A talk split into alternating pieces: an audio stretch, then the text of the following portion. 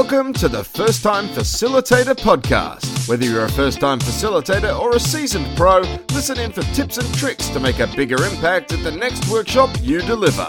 And now, your host, Leanne Hughes. Hello, everyone, and welcome to the show. I'm your host, Leanne Hughes, and I'm here to help you create unpredictable workshop experiences that predictably work. Wow, it actually feels like forever since I last recorded a solo podcast episode.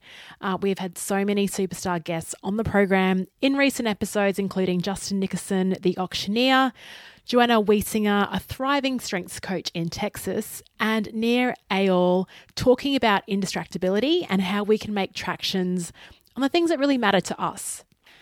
And if I'm completely honest, I'm doing something I have never done before today, and that is write and record a solo podcast episode on the day it's going to be released. So it is Monday, the 25th of November. It's around 9 a.m. now, and this is going to hit the airwaves in about seven hours. I don't usually procrastinate, I usually schedule at least a couple of weeks ahead. But I wanted this episode to really highlight what's going on in my mind right now about my career, my business, about facilitation. And I am so glad I waited to record this uh, because I received an email from a very old friend, Rachel Ryan. G'day, Rach. Uh, she's currently living in Spain with her beautiful family. Um, now, Rach and I are mates on Instagram. We went to the same high school and played netball together so Rach sent me an email that I received about 7:30 this morning and she's reached out with some questions about what I'm up to, you know, what really lights me up about being a facilitator, how I started this journey, how I escaped the 9 to 5, what I do on a daily basis, just really cool exploratory questions. So instead of writing an email response back to Rach, I thought I would record my responses to her questions on this topic and share it with you, the world, or I guess first time facilitator listeners. Now, before we jump in, a couple of things. I'm still working on my 2020 strategy for 2020, and I'd love your help and input on that. Let me know your thoughts. A link to that survey is in the show notes, and I'll probably wrap this up in a couple of weeks. So please, please, if you haven't already, please take the survey. Um, I'd really love to hear your thoughts. And of course, after my Paris trip in September, I am now a certified pivot facilitator. What does that mean? What is Pivot all about? Uh, certainly had an impact on my career, and I'll talk a bit more about that in this episode. But if you're curious to know more, I'm running a free one hour webinar on the pivot methodology. It's on this Thursday, the 28th of November, uh, from 2:30 to 3:30 p.m. Brisbane time. And of course, if you can't make it due to time zones and life getting in the way, that's cool. Uh, the webinar is being recorded, but you'll only get the recording if you register over at leannehughes.com forward slash pivot. So, if you're really struggling to figure out what's next for you, uh, and this episode inspires you to ask yourself that question, then hop on the webinar. And remember, if you'd like to continue the conversation when the podcast is over, you can join a community of over 390 facilitators from all over the world on the free Facebook group called The Flip Chart. You can view a link to the group, my 2020 survey, pivot webinar deets in the show notes for this one at firsttimefacilitator.com forward slash episode 94. Now, on to the show. I have had a pretty massive three weeks, and I guess that's partly to blame for why I'm recording this episode on its release date. But that's not an excuse. I was actually intentionally procrastinating on this episode. I was kind of waiting on inspiration for what to talk about, and I had a few different topics in mind. Uh, but like I said, this email from Rach came through in the nick of time uh, because I was kind of deliberating on talking about international opportunities and, and all that sort of stuff. But um, that's why Rachel's questions really fit in nicely here. So, what's happened the last few weeks? Well, I've been in Mumbai and Delhi in India, I ran two workshops over there. They were huge. And I mean that literally. They were actually like the, the group sizes were massive. Usually, the content for the workshops um, is suited to around the 20 person mark, about 20 people, but we had about 20 people attend in, sorry, 28 people in Mumbai and 34 people attend the program in Delhi which of course created, um, I had to do some course redesign, uh, updates to activities, and also adjust the pacing. And then I flew back to Brisbane for one and a half days, before jetting off to Singapore to deliver the same workshop. Now, this time we had a smaller group, so I then had to adjust back to that style more and facilitate those deeper group discussions. Now, of course, all groups were absolutely wonderful to work with, had a high level of interaction. Every group was different, even though the content was the same. And that's why I love facilitation, is because of that variety. But I wanted to pause there, though, and reflect on what I've just said. I just can't believe that after quitting my job in February 2019, that I can say I've been to India and Singapore uh, and Hong Kong and Paris, that I'd be given the incredible opportunities to fly to these places and, and run workshops. Like, what on earth? I guess when you quit your job, you're conditioned to protect yourself, and things are uncertain and ambiguous in the business world. You don't have that steady paycheck.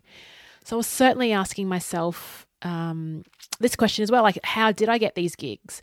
And in fact, one of the major reasons I didn't want to quit my job was I was scared that I wouldn't land any international gigs because I do love the international work. So Rach emailed and uh, she's seen the photos and videos of my time spent overseas recently and was wondering how it all happened. And I do love that quote. I don't know if it's Jeff Bezos from Amazon that's been attributed to this one. Uh, I can't believe Mark Twain hasn't been because he's over attributed for all these quotes. But I think Jeff said, It took me 10 years to be an overnight success. I don't think of myself as successful. I, I think a lot of this has been beginner's luck. Uh, but I've also had the guts sometimes to ask for things. I think everyone has their own path and unique journey to make it where they are. So in this episode, I'm going just to reconnect the dots that got me to where I've got to currently, uh, and that got me these international gigs in the last couple of months. And please understand, like I'm absolutely in the thick of this too. I'm still trying to nail down what topics I want to focus on in the future. I still view myself as too much of a generalist and I want to be a thought leader in a topic. It's just a matter of what's a topic. In fact, I had this conversation uh, with Michael Bungay Stanier. He's the author of The Coaching Habit, and I interviewed him last week. That episode will be released in February when his new book called The Advice Trap comes out. Uh, but Michael is a Wall Street best-selling author, uh, he runs a very successful learning and development company called the Box of Crayons. But even he says that he's still trying to figure it all out. He's trying to figure out what he stands for and what he wants to do when he grows up. And he's over 50. He said that himself. I'm not giving away his age. He said it on the interview.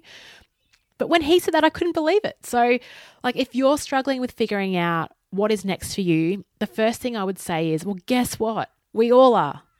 Even the people that we look up to are asking themselves this question. So, the second thing I would say, and to add on to that, is good on you for getting the self awareness to realize that you want to make a change and to embrace these uncomfortable questions that you're asking yourself. Just don't be too hard on yourself. I think self compassion is very important here. Uh, just understand that you're not in this alone. There's a lot of us, uh, particularly people that we look up to, that are also uncertain and ambiguous with what they'll be doing in the future. So, Rachel's first question was I'm curious how you ended up in this facilitation world. So, I thought I'd re engineer my facilitation journey and connect the dots going backwards. I grew up playing a very popular team sport in Australia when I was a kid. It was called netball. And it was a huge part of my life for over a decade. I played pretty competitively, got to go to national championships, and I even represented my mother's country, Papua New Guinea, in a series of international test matches in Samoa, which was super cool. Um, I had to learn the national anthem the week before playing. my favourite part of playing netball and being in a team was the actual team building stuff that we did and the times we got to work with sports psychologists. Uh, so when I was younger, before each weekly match, I would set three goals for the game. After the game, I'd go back into my training journal. I'd reflect on the goals and rated myself on how I did. I would add my shooting percentages to my training journals. And before a new season even started, I would set goals on what I'd like to achieve in the sport, the teams I'd want to be selected in. I'd also document when I'd practice my shooting. I got into these performance habits. I was interested in performance and also group and team dynamics. I was curious why some of the teams I were in were high performing and why others weren't so much. I was interested in coaching styles and leadership styles in the team. And this was also supplemented because my dad gave me a copy of The Seven Habits for Highly Effective People as a Christmas present when I was younger. I was given books like Dale Carnegie's book, How to Win Friends and Influence People. That's when I really got into the self help genre and I just devoured books on just really how to be a better human. Uh, after leaving school, after leaving high school, I had no idea what I wanted to do. So, as you can see, this is a common theme in my life. So, I just decided to follow the traditional path and do what my friends were doing and go to university. And I picked two degrees that were very general. I picked an arts degree, double majoring in psychology, and a business degree majoring in human resources. Uh, and the reason for this choice is basically what I explained. I knew that I loved group work team dynamics, and high performance. I really wasn't a high performing university student. Uni for me was really all about having fun. Uh, but when I reflect on the subjects where I got my highest marks, my high distinctions, they were all on the topics of sports psychology, organizational psychology, and training and development. I was naturally interested in these themes. And I think a good first step is to reflect back on what are the subjects and topics or things that you did as a kid that really gave you the most joy and thrive. And that's why I've shared a couple of examples of the netball, which was a good part of it, the self development books that I loved reading. So go to your bookshelf. What topics are you interested in exploring? Maybe there's a clue there. And also, what topics at university or um, later on in life did you really enjoy consuming and studying and uh, and you got the grades to prove it. So after university, I went overseas and lived in the UK and Ireland for 18 months. I initially picked up a proper real job uh, at a university, University College Cork. Then a few months later, I came to a realization that I wanted to be like every other Aussie over there. So I ended up working in pubs most of the time in places like uh, Kinsale Ireland and in Cornwall, England. Beautiful seaside villages. I got back to Australia. I had burned up all my cash, so I needed to make some, and I ended up scoring an analyst role for Accenture as an instructional designer. Now, instructional designers, we design training content. So we talk to the subject matter experts, and then we think about how would you how would you put this information into an online training course and make it interactive, fun, but still retaining the skill? So I guess it taught me a few things like interviewing subject matter experts, profiling target audiences, and writing content in, in a consistent way. But to be honest, it was completely mind numbing. It was mainly computer time, and I really, really disliked it. That's when I had a quarter life crisis. So, the instructional design, I think, while I hated it, um, it actually served me really well for what I'm doing now because I think design is one of the most important skills to have if you're delivering workshops. It's all about your process and all about your design. So that year, while it was hard, I'm glad that I had it. But then I had a, a, quarter life crisis. I ended up joining a company called Wicked Campers and ended up doing marketing for them. Uh, that job included going on road trips all around Australia and New Zealand, filming road trip videos. And that's been awesome because the video work and media has helped me with my podcasts and building a profile on, on platforms like LinkedIn. And then I ended up moving to Broome in Western Australia. I met a guy through the company who I ended up marrying. He's my husband. And I moved to Broome, which is a remote town. It's about population of about 15 to 20,000 people. And I got a government job there in marketing. No one could believe that I did it. I was very much known as a city person, open to opportunities, and here I was living in like the, one of the most remote towns in Australia, let alone the world. Uh, the best thing about that was when you work in a in a place like that in a marketing role, you've got to learn everything because you're one man band doing the whole job of a marketing department. So I learned a ton of things. I got involved in a lot of events and online marketing again, which has served me very well in my business now. A few years into that job, um, I was given, there was a kind of like a fork in the road, and I didn't even realize it at the time, to be honest. One of my colleagues, Tracy Deegan, g'day Trace, if you're listening, uh, Trace is a member of the Flip Chart. Trace was heading on maternity leave and she was in a workforce development manager role, which was all about professional development of the staff. And it didn't even hit me until her job was advertised on Seek, and Chris, my husband, was on Seek looking, and he saw her role being advertised, and he said, "Well, why don't you go for it?" Uh, I had never even thought of going back into the world of workforce development and training. To be honest, I hadn't. I, I was really excited. I thought my future career was all in marketing, but that one question of why don't you go for it changed things. It changed everything. It really did. Um, applied, luckily got the job, and I loved bringing marketing into workforce development. We did a lot of really cool things as part of that job.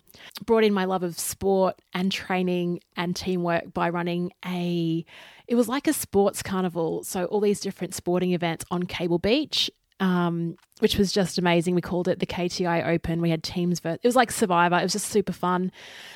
And then my colleague Bonnie Robinson, was working in business development. She got a request from the Shire of Broome and they were asking for a trainer to run some presentation skills. And there was no one at the organisation I worked for that could do it. So Bonnie was looking at, you know, maybe we fly someone up from Perth to do it. And I, I turned to Bonnie, who, by the way, is an incredible HR person. She's a, a director at a university in Australia now. And I said to Bonnie, surely we could do this. I think we could do it. And and that was the first gig that we got for ourselves. Um, so Bonnie and I prepared our butts off, and we. I don't think the Shire knew that it was our first presentation, uh, but we faked it till we made it. And I was like, this is really enjoyable. I thought you can get information that you enjoy consuming and share it with other people. And I think from that moment is when I realized, hey, this could actually be a career. Like people will pay for you to actually learn things and share it with them. So I thought, I don't mind doing this. We put a ton of pressure on ourselves. We spent so much time preparing for it, but the rewards were fantastic and the feedback was pretty good considering it was our first go. So that was how I got my first proper gig was through internal roles and you'll see that pattern play out in my next role when Chris and I relocated back to our hometown of Brisbane just because the opportunities were getting sparse and Broome being a small town. And I got this job at Thiess, a global mining company what attracted me to Thiess was that it was an international company. They had operations in Canada, Mongolia, Indonesia, across Australia, as well as Africa. I was interested in the mining world because my husband had been working in mining in Western Australia. Um, and I'd been working for the government, so I wanted to work for a private company which had a bit of pace. So we moved back to Brisbane and I started my new role with Thiess. My I scored the job of organisational development um, advisor, and I started there on the 4th of July. And I'm not going to say that disliked my job, but I would say that I was very uncomfortable there for the first six months. I guess I'd gone from being extremely comfortable and uh, playing in a small pond, being a big fish in my previous job, and I'd come into this organization where the pace was a lot faster. It was like moving from third gear to fifth gear. It was just fast. I didn't really know it was a new role. I didn't really know where I sat and how I'd. I don't know. I just was very quiet to be honest. It was very quiet. I wasn't showcasing what I could do best. And I guess it's okay when you join a company, but I didn't I didn't want to be someone that joined a company didn't make an impact. I really wanted to make an impact so that and because I wasn't or I didn't think that I was, I felt uncomfortable around that. So I was actually in the process after 6 months of looking elsewhere, looking externally. And then I discovered Pivot, that's the book by Jenny Blake, the webinar that I'm running on Thursday, which gave me a process to navigate this feeling of being uncomfortable and what's next. And what I discovered then that there were actually a lot of opportunities within the company that I wasn't actively pursuing. And I thought, well, what if I give it a chance and change my approach? What if things change for me? That's a very Jim Rohn thing to say. I love Jim Rohn, by the way. I put a link to one of his videos in the show notes. So ended up changing things and ended up loving my job and getting all of the opportunities, to be honest. And it started with putting my hand up and co delivering a little module within a leadership course with Nikki McMurray. G'day, Nikki, if you're listening to this. Uh, she was she was, I think, the guest on episode three of this podcast. She is an incredible facilitator and she gave me some amazing feedback as well and got my confidence up. I also got the confidence and the trust of my manager. And we're moving to a stage where mining was now picking up, all of our projects were getting busier and the staff wanted more development. So I started getting calls from people within the business who wanted workshops done internally. This led then onto getting a trip to Canada to run three leadership courses over, which were two day programs. So I guess I was thrown in deep and I'd gone from co facilitating to now going international, being the only female in the workshop room. We had 20 participants that were all male uh, thrown in the deep end. So that Canada trip really kicked things off uh, then I when I got calls from people in the company, I said, "Hey, I can run things for you. I can run a Strengths Finder workshop for you. I can run your workshop on getting better at presenting for your supervisors and just any kind of request I got, I was meeting it and saying, "Yeah, I can do that." I was getting more and more confident after every workshop.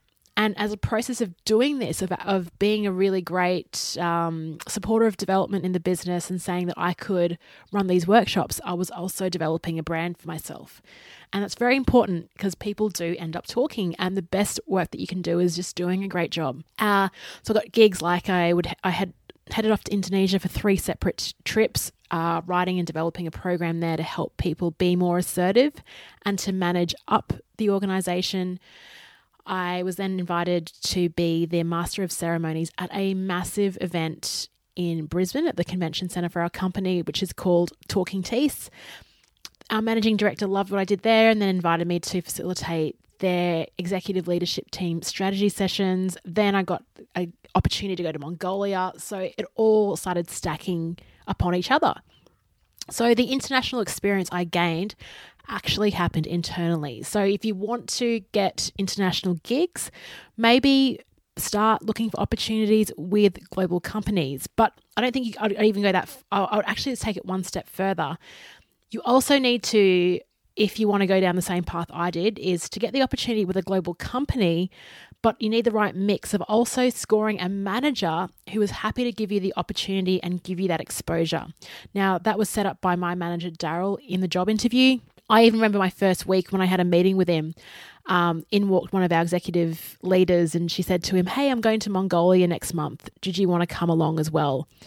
Uh, and I just thought that conversation would never have happened in my former government company. And I kind of knew that I was in the right place, which is why I stuck it out. So if you are given any type of opportunity or you get someone asking you if you can run a workshop, I would just say, say yes and trust yourself to figure it out. Know as well that you need to over deliver and get great feedback every time. So you continue to get asked back or your brand and personal sorry your personal brand and the word spreads throughout your organization. Because uh, i certainly had that mindset of treating my colleagues who had these requests like clients like i do now in my business life and Michael Bungay Stanier, sorry, I keep talking about him. Uh, he's a man of the moment because I only spoke to him last Friday, but he talks about doing bad work doing good work and doing great work. So, in my role at the time, I was probably spending about 40% in bad work mode, uh, doing some really annoying system administration of a performance management system, which I really hated. I was not very good at. It required a ton of detail. It was very re- routine oriented. Um, my good work was attending the meetings, responding to the, to the emails, scheduling the professional de- development. And I would say about 40% of my time was there. And the great work, the stuff that I loved the most was getting out and facilitating these workshops and bringing in unique ways of explaining things, getting discussions started. And that was only about 20% of overall work life. Now, I was okay with the 20%, with the average, until about a quarter of the way through 2018. I definitely tried to negotiate up and to look at reworking my schedule, even moving to part time, but I, it was pretty tough. I, the business priorities seemed to be more aimed at doing the bad and the good work. And it got to a stage where I wasn't satisfied with having a work week where I only got to spend 20% of the time on my great work. I just, some people can put up with that, but I thought the age that I'm at, um, my risk tolerance, I don't want this to be the rest of my life. I don't want to be happy with only 20% being great work. I really wanted to be, I mean, at least 50 to 60%. And so when I figured this out, that I was dissatisfied with that mix, I decided to build up a runway to exit the organization and to do my own thing. Rach then asked the question How did you start? How long did you have a side hustle before you broke free from the nine to five? I think in total, it was um, intentionally, it was about 12 months, a 12 month runway. However, I have been wanting to do my own business since actually for a while, ever since reading The Four Hour Work Week by Tim Ferriss back in 2010. I also did Dorie Clark's Brand You Self Assessment. So I thought I had a personal brand back in 2017. Then I did that self assessment and realized I didn't, I wasn't doing anything at all, to be honest. I really didn't have a personal brand. And so that gave me a bit of a kick in the butt to start getting into action by start building my profile on LinkedIn, starting to speak at events. The first big event I put my hand up to speak at was something called Disrupt HR, which I would suggest if you're trying to get an opportunity to market yourself as a thought leader in the space, definitely find an event close to you and, and, nominate to speak at that. Then I started this podcast, and of course, I don't make money from this podcast. This is a lever for me to to meet new people, develop my skills, build my brand, and connect with all of you, as well as people that I admire, and stamp out boring workshops forever. That's really the driver behind this podcast. The podcast is to create more great work for the people listening, and then that has knock on effects for the people in your workshops. I also did things like I listened to the Smart Passive Income by Pat Flynn. I consumed a lot of episodes of Side Hustle School, podcast by Chris Guillebeau, and I'm a member of Jenny Blake's community called Momentum. So I definitely would recommend choosing your mentors wisely. What I love about um, Pat Flynn, Chris Guillebeau, and Jenny Blake is that they're very authentic people. They're not all salesy. They are all about delivering great content and helping you first. And that's the way I like to style my approach as well. I also was thinking about how how I could develop income and I was looking at the worst case scenario and honestly the worst case scenario about leaving my job if things didn't work out was simply if that didn't if it didn't work I would just find another job. So that's not a terrible scenario. Or I could even do contract work for the short term while I work the business out. Um, the key thing as well was also relationships. I built up a really great relationship with um, Cameron Fee, who was an external facilitator for the group. He and his wife Annette have a company called the Cortex Group. And when I left my job, they gave me an amazing subcontracting work arrangement for the first few months after leaving. So that really helped me transition from full-time corporate person to solopreneur was, was doing the subcontracting stuff. And i definitely believe in partnerships especially as a facilitator. You don't have to do this all on your own. There are people that are, are getting work and that need your help and expertise. So try to find those people and build up relationships and connections with them her next question was If you were just starting out, what advice would you tell yourself? Again, looking through the patterns of what I've just spoken about, I feel like to get confidence and get uh, exposure as a facilitator, I don't think you could. There's a better place to start than getting an internal opportunity. So, whether that is a subject matter expert for a company or working in the learning and development team, I believe that it's it's a really great way to get your confidence because you're running workshops for people that you know, you understand the business context, you can provide uh, workshops on varying topics depending on the demand. So it pushes you that way. And I think that's certainly the way that I got my expertise and my uh, cultural awareness and international experience was through an internal organization. But again, like I said, don't only profile the organization, definitely profile the person you will work for for your manager to make sure that you'll be getting the opportunities. I would also consider building your brand on platforms, particularly LinkedIn. If you don't want to start putting out your own posts, start sharing your views by commenting on other people's content. See what content that you really like commenting on, and that might give you some insight into the topics you want to spend more time on. One book I would suggest, apart from Pivot, of course, which I always talk about, is the Thought Leaders Practice. It talks about how you can build up a practice around your thought leadership, and it's a guide I'm certainly doubling down on in 2020.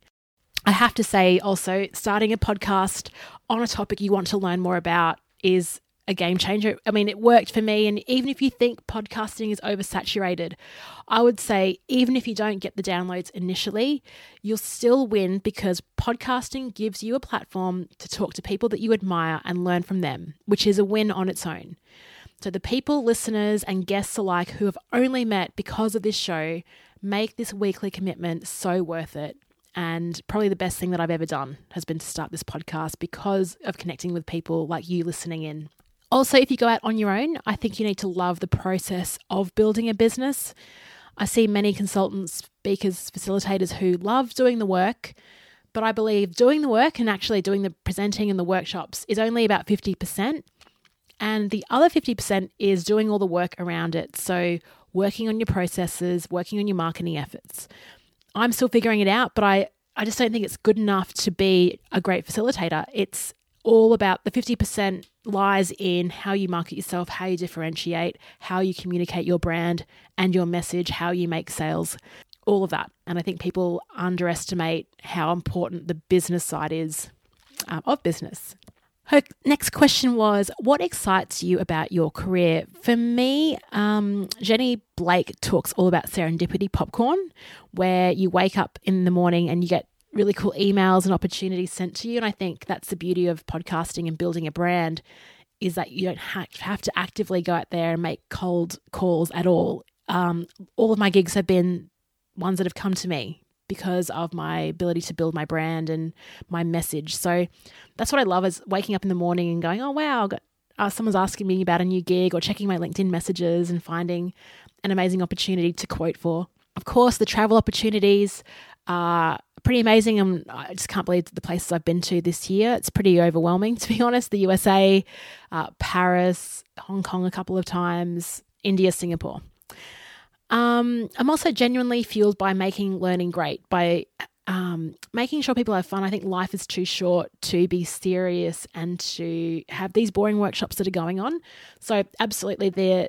What I love about this is meeting and connecting with people and challenging their existing worldviews uh, and giving them secrets to make their world a little bit better and to take action on things that they've been sitting on. So, that, that's probably those are my key drivers.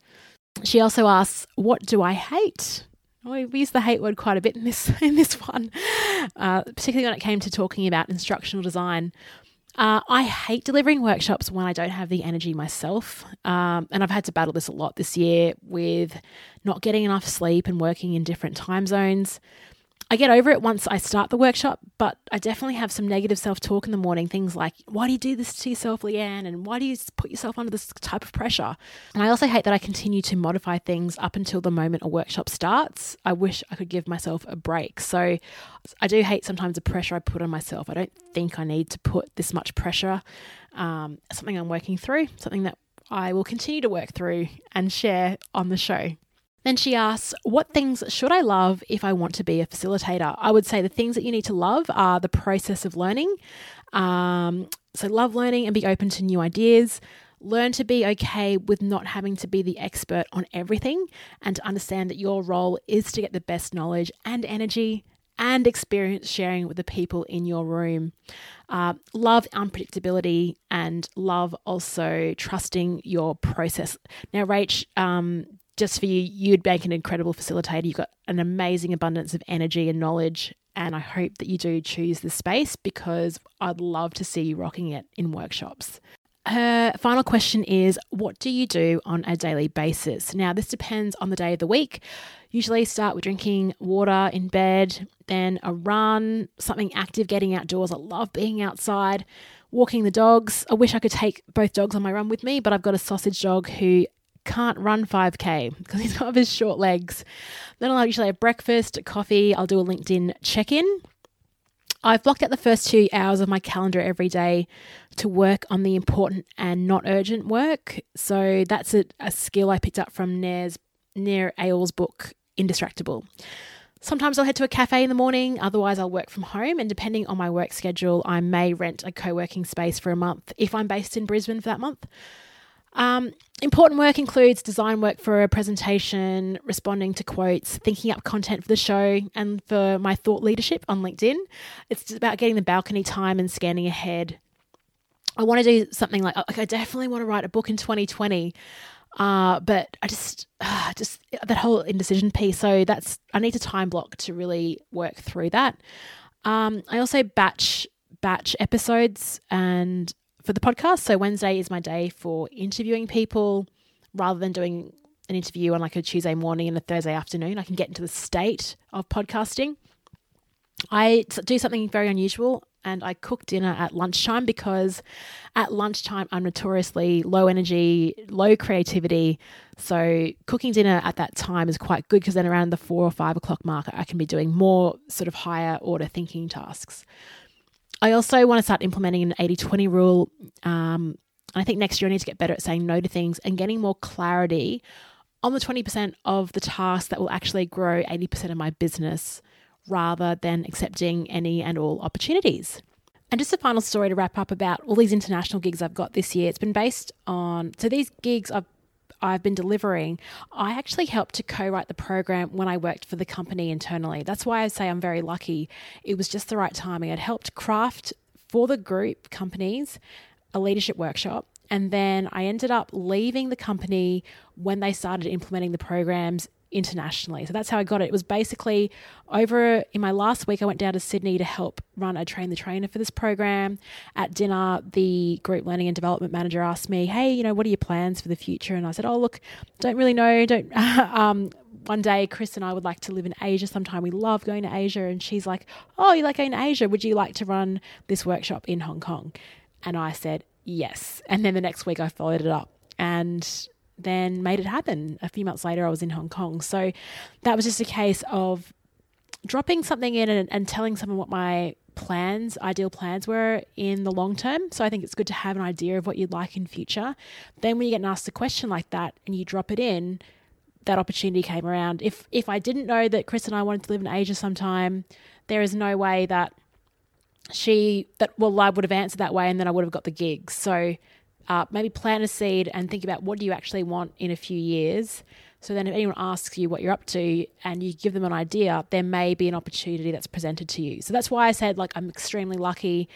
And sometimes I don't think it's worth sharing that story because people um, expect that I it was a case of like you know super superior connecting and all that sort of that but it was really just came from my internal job which is why i've been extremely lucky this year i just wanted to share that with you so that's been a bit of a brain dump, and uh, I guess I haven't really explored in this level of detail what sort of drives me, how I operate, um, and my career journey as well. And I thought that might, if Rach is asking the question, I'm sure other of you may have been asking one or two of these questions. So hopefully, um, some of this has helped you. And look, continue asking the questions because it really helps me focus my content and what I share with all of you. So there are no silly questions, and I love talking about all things related to facilitation, whether it's growing the business or high impact activities or icebreakers or connections or whatever it is. Now, next week, I'll be back with an interview. It's with a guy called Tim Ferguson who listens to the show and is just a bit of a superhero when it comes to facilitation.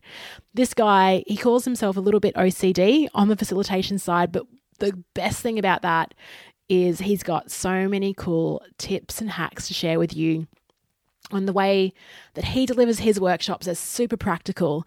And I can't wait to bring that episode to you on next week's episode. Let me know what you think of this one. Send me a tweet at Leanne Hughes or connect with me on LinkedIn or even shoot me an email, leanne at leannehughes.com.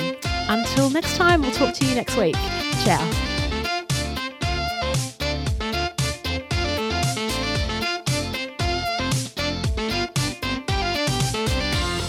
Look, if you're still listening in the meantime, if you do like the show, I'd love you to help out and get the word out to other people. So there are a few ways you can spread the word. Uh, you can simply send them a link to firsttimefacilitator.com or leave a rating and review in iTunes to boost the public presence of the show. Thanks, first time facilitators. Chat next week.